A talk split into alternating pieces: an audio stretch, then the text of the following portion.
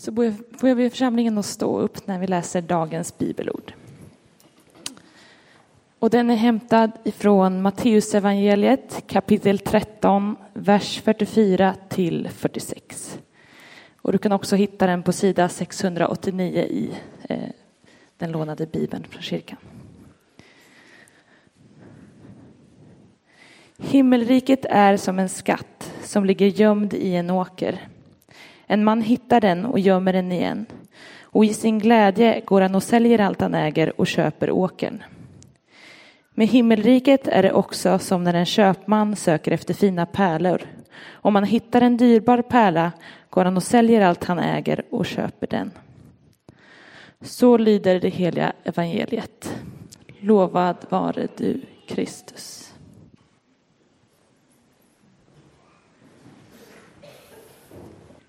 Kära systrar, bröder.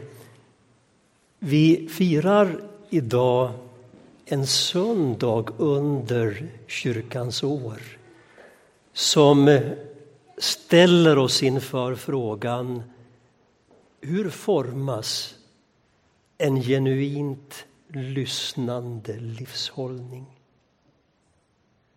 En livshållning som får tron att födas växa och bära frukt.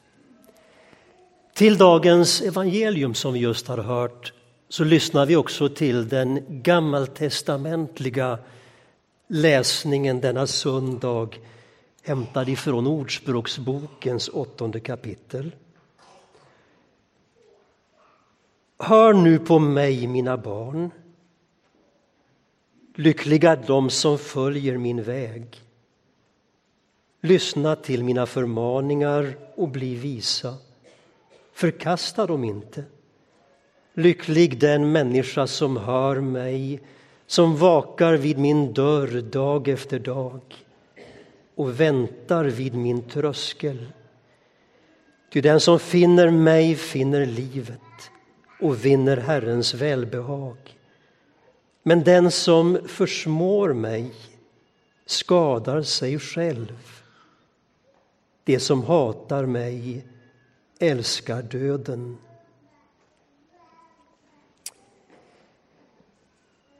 Shema Israel, Herren vår Gud, Herren är en.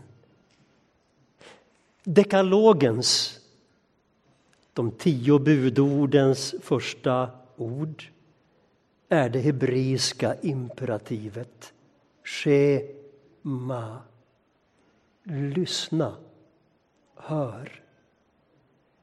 Och vi märkte dagens gammaltestamentliga läsning inleds på samma sätt. Hör nu på mig, lyssna. Man kan ju säga att Johannes evangeliet, skriftens krön, som Jesu vänner brukar säga, det inleds på samma sätt. I begynnelsen var Ordet. Det första Gud gör är att tala. Det första människan förväntas göra är att lyssna. Obsculta, latinets ord för lyssna är intressant nog det allra första ordet i Benedikts berömda klosterregel från 500-talet. En tunn skrift med brett inflytande. Utkastet till den skriften finns hos de tidiga ökeneremiterna. Lyssnande svarar mot lyssnande, säger en av dem, Abamios och tillägger om någon lyssnar till Gud lyssnar Gud till hans och hennes begäran. Profeten Jeremias ord i det som brukar kallas för tröstekapitlen hos Jeremia när han förutser den kommande pingsten. Profetens ord om att som han säger, det ska komma en dag när de inte ska behöva undervisa varandra längre. Och Johannes ord i sitt första brev i linje med dem när han säger till de troende ni behöver inga lärare. Skulle ju, lästa genom vår kulturs lins kunna uppfattas som att det nu är fritt fram för var och en att vara sin egen andlige lärare och ledare. Lyssna till ingen utom dig själv. Men när Anden ges åt människan och Toran, lagen, skrivs i hennes bröst, för det är ju det profeten förutser. Då ska man se sammanhanget när Johannes i sitt brev säger det där, ni behöver inga lärare, ni har alla fått smörjelsen.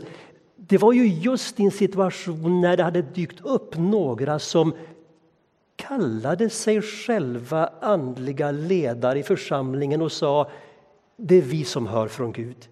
Det är oss ni ska lyssna till. Det är vår auktoritet som ni ska ställa er. Och... Nej, säger Johannes. Lyssna inte till dem.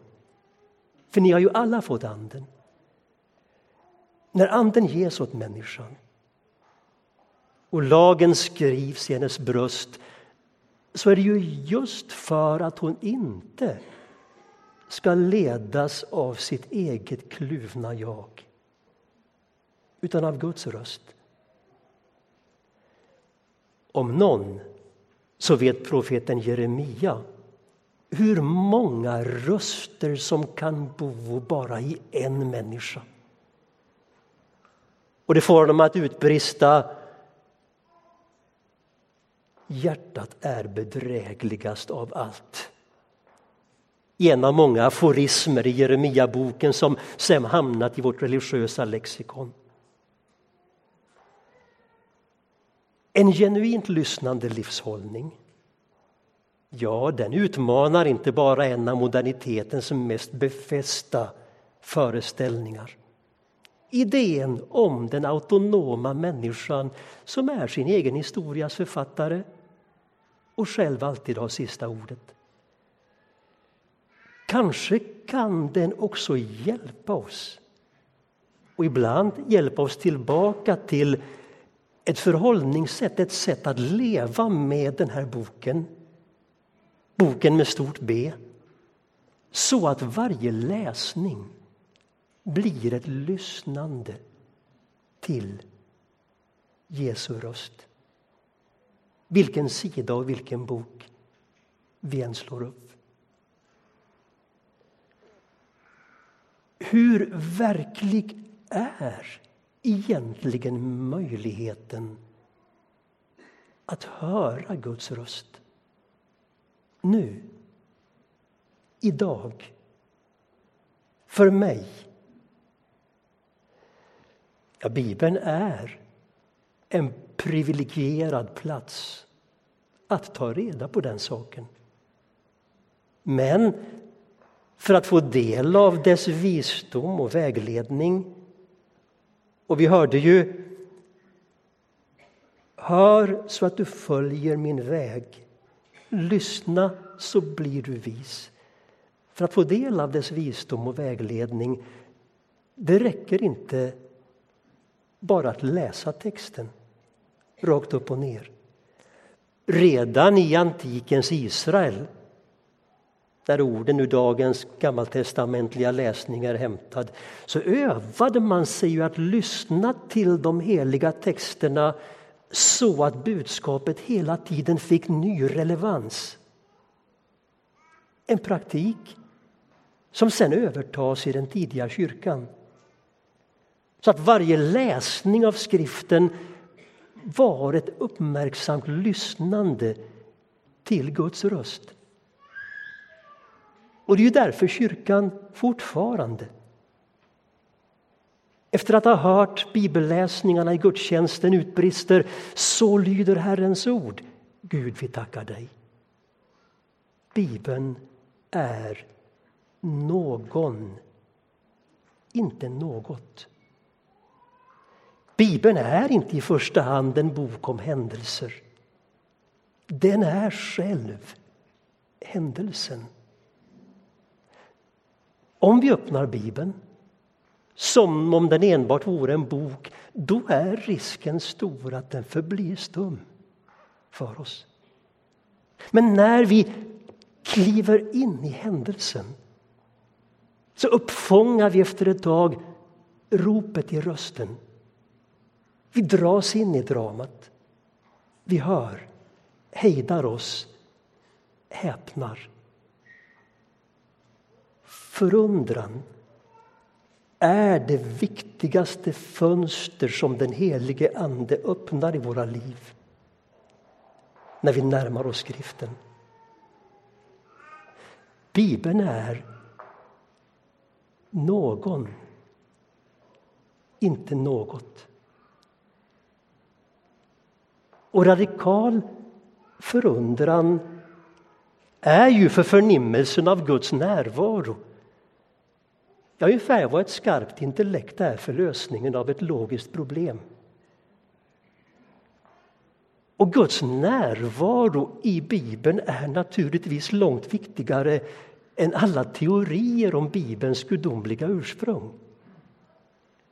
När vi förnimmer den närvaron, då tvivlar vi inte på dess ursprung. Torah min hashmayim, säger rabbinerna. Bibeln är från himlen.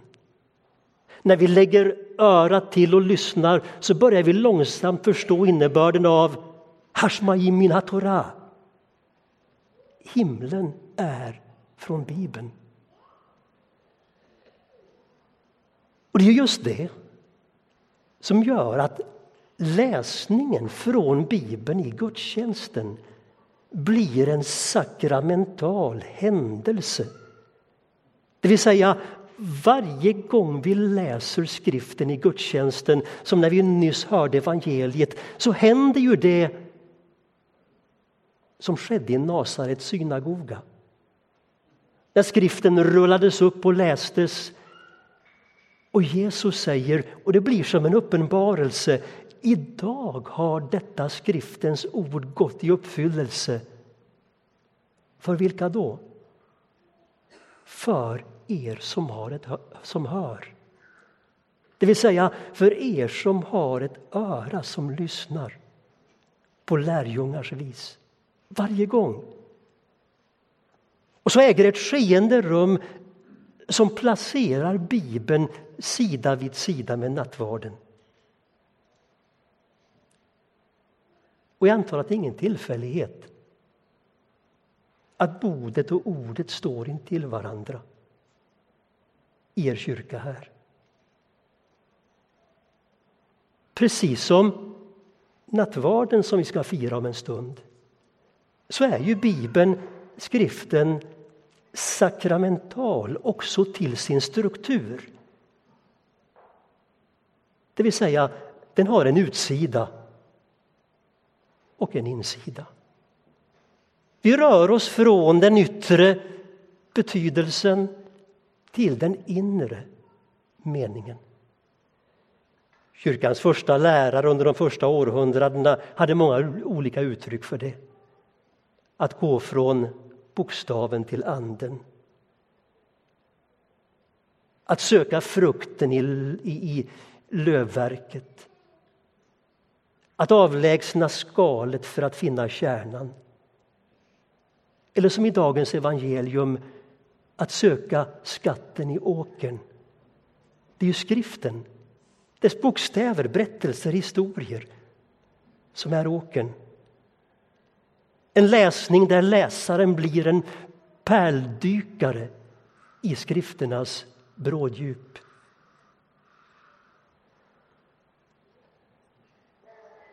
Det innebär inte att vi, alltså när vi tränger in och börjar söka i denna åker, att vi överger eller relativiserar den omedelbara yttre innebörden av bibelordet. Men vad är det vi nu upptäcker?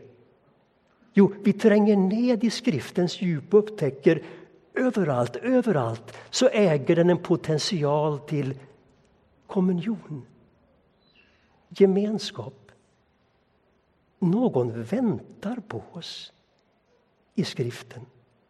Någon som kallar oss vid namn och har någonting att säga oss.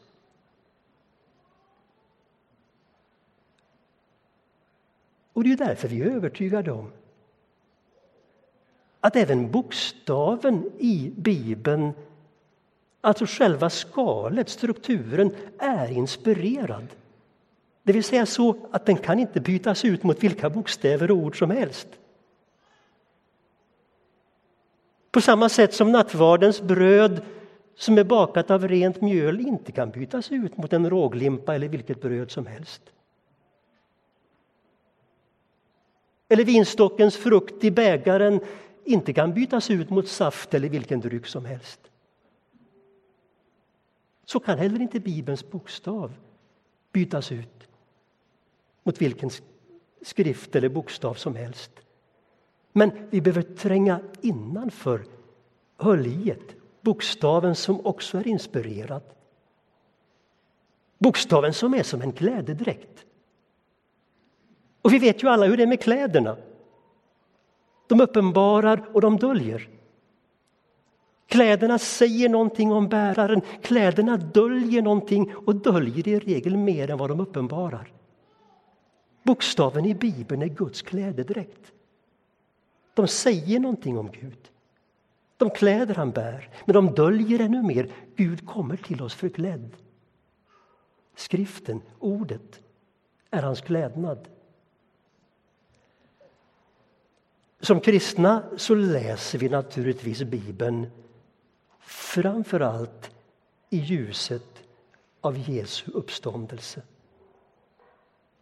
Jesus är Bibelns subjekt vilken bok vi än öppnar. Vågar vi tro det? Nej, det är klart att vi inte ser det omedelbart.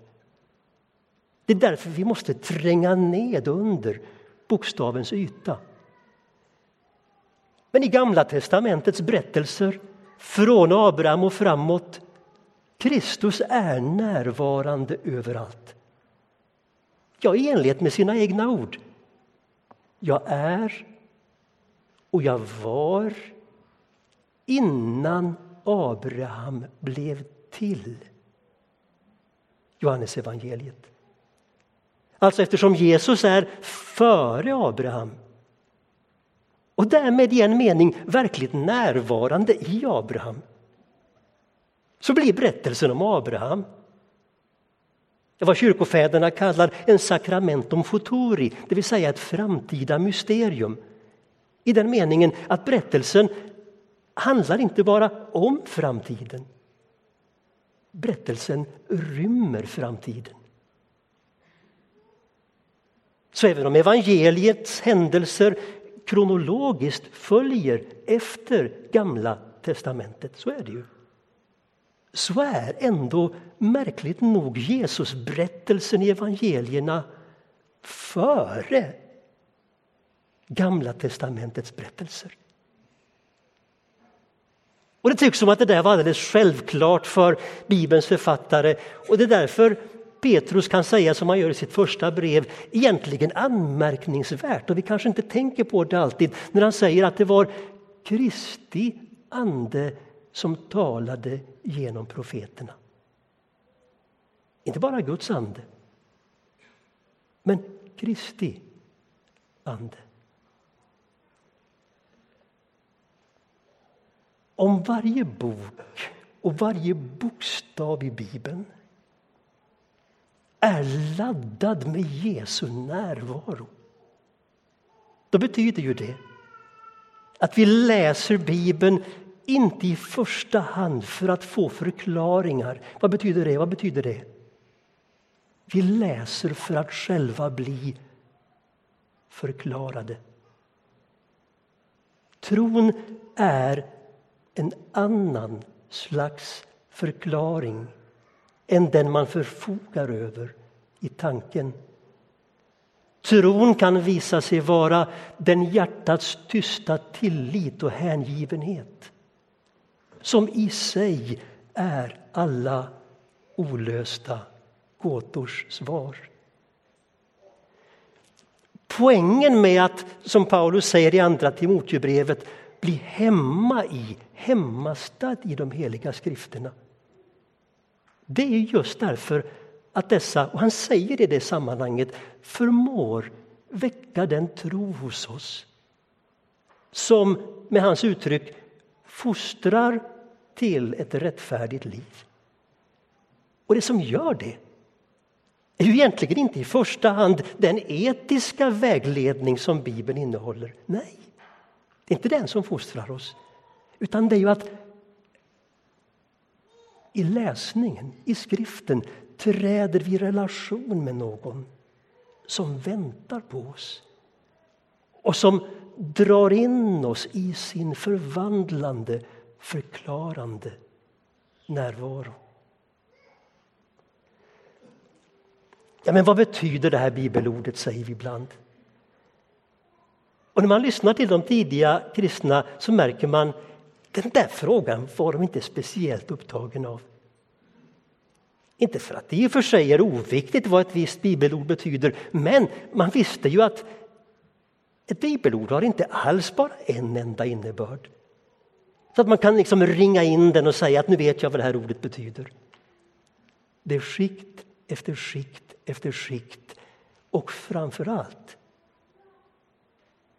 skriftens uppgift är att i människan föda den tro som kommer av örat som lyssnar på lärjungens vis. Det örat sitter i hjärtat.